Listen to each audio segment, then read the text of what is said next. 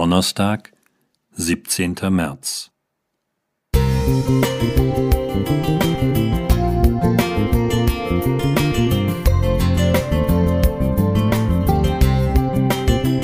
Ein kleiner Lichtblick für den Tag.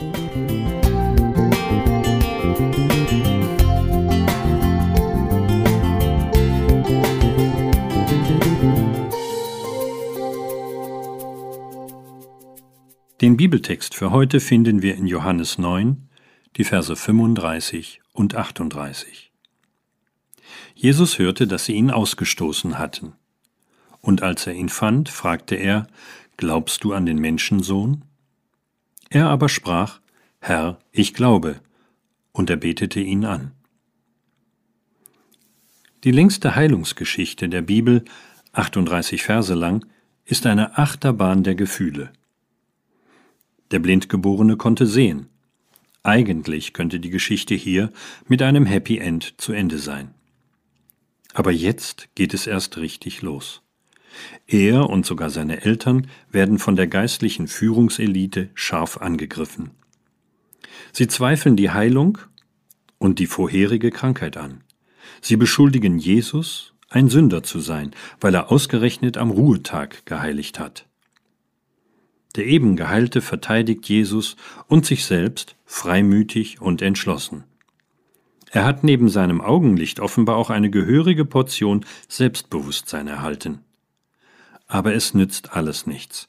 Er wird aus der Synagoge, also aus der Gemeinschaft, hinausgeworfen.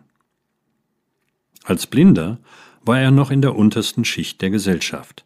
Jetzt ist er draußen. Nach dem Tief seines bisherigen Daseins und dem kurzen Zwischenhoch nach der Heilung erlebt er jetzt den völligen Absturz. Warum nur? Er hat nichts Böses getan, Vers 3. Wieso straft ihn das Leben so sehr? An dieser Stelle passiert etwas völlig Überraschendes. Jesus greift aktiv ein.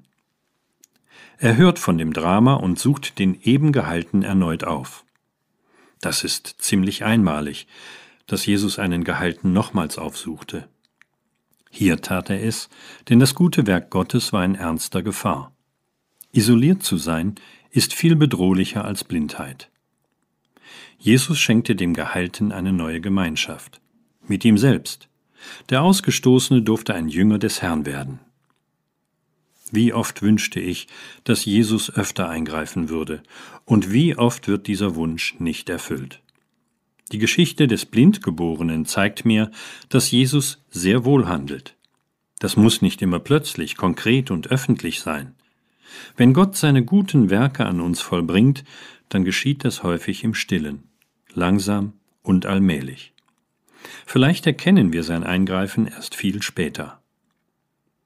Und diese Geschichte zeigt auch, Gottes Prioritäten sind manchmal anders als unsere Wünsche. Für ihn zählen zuerst Gemeinschaft, die Beziehung und unser seelisches Heil.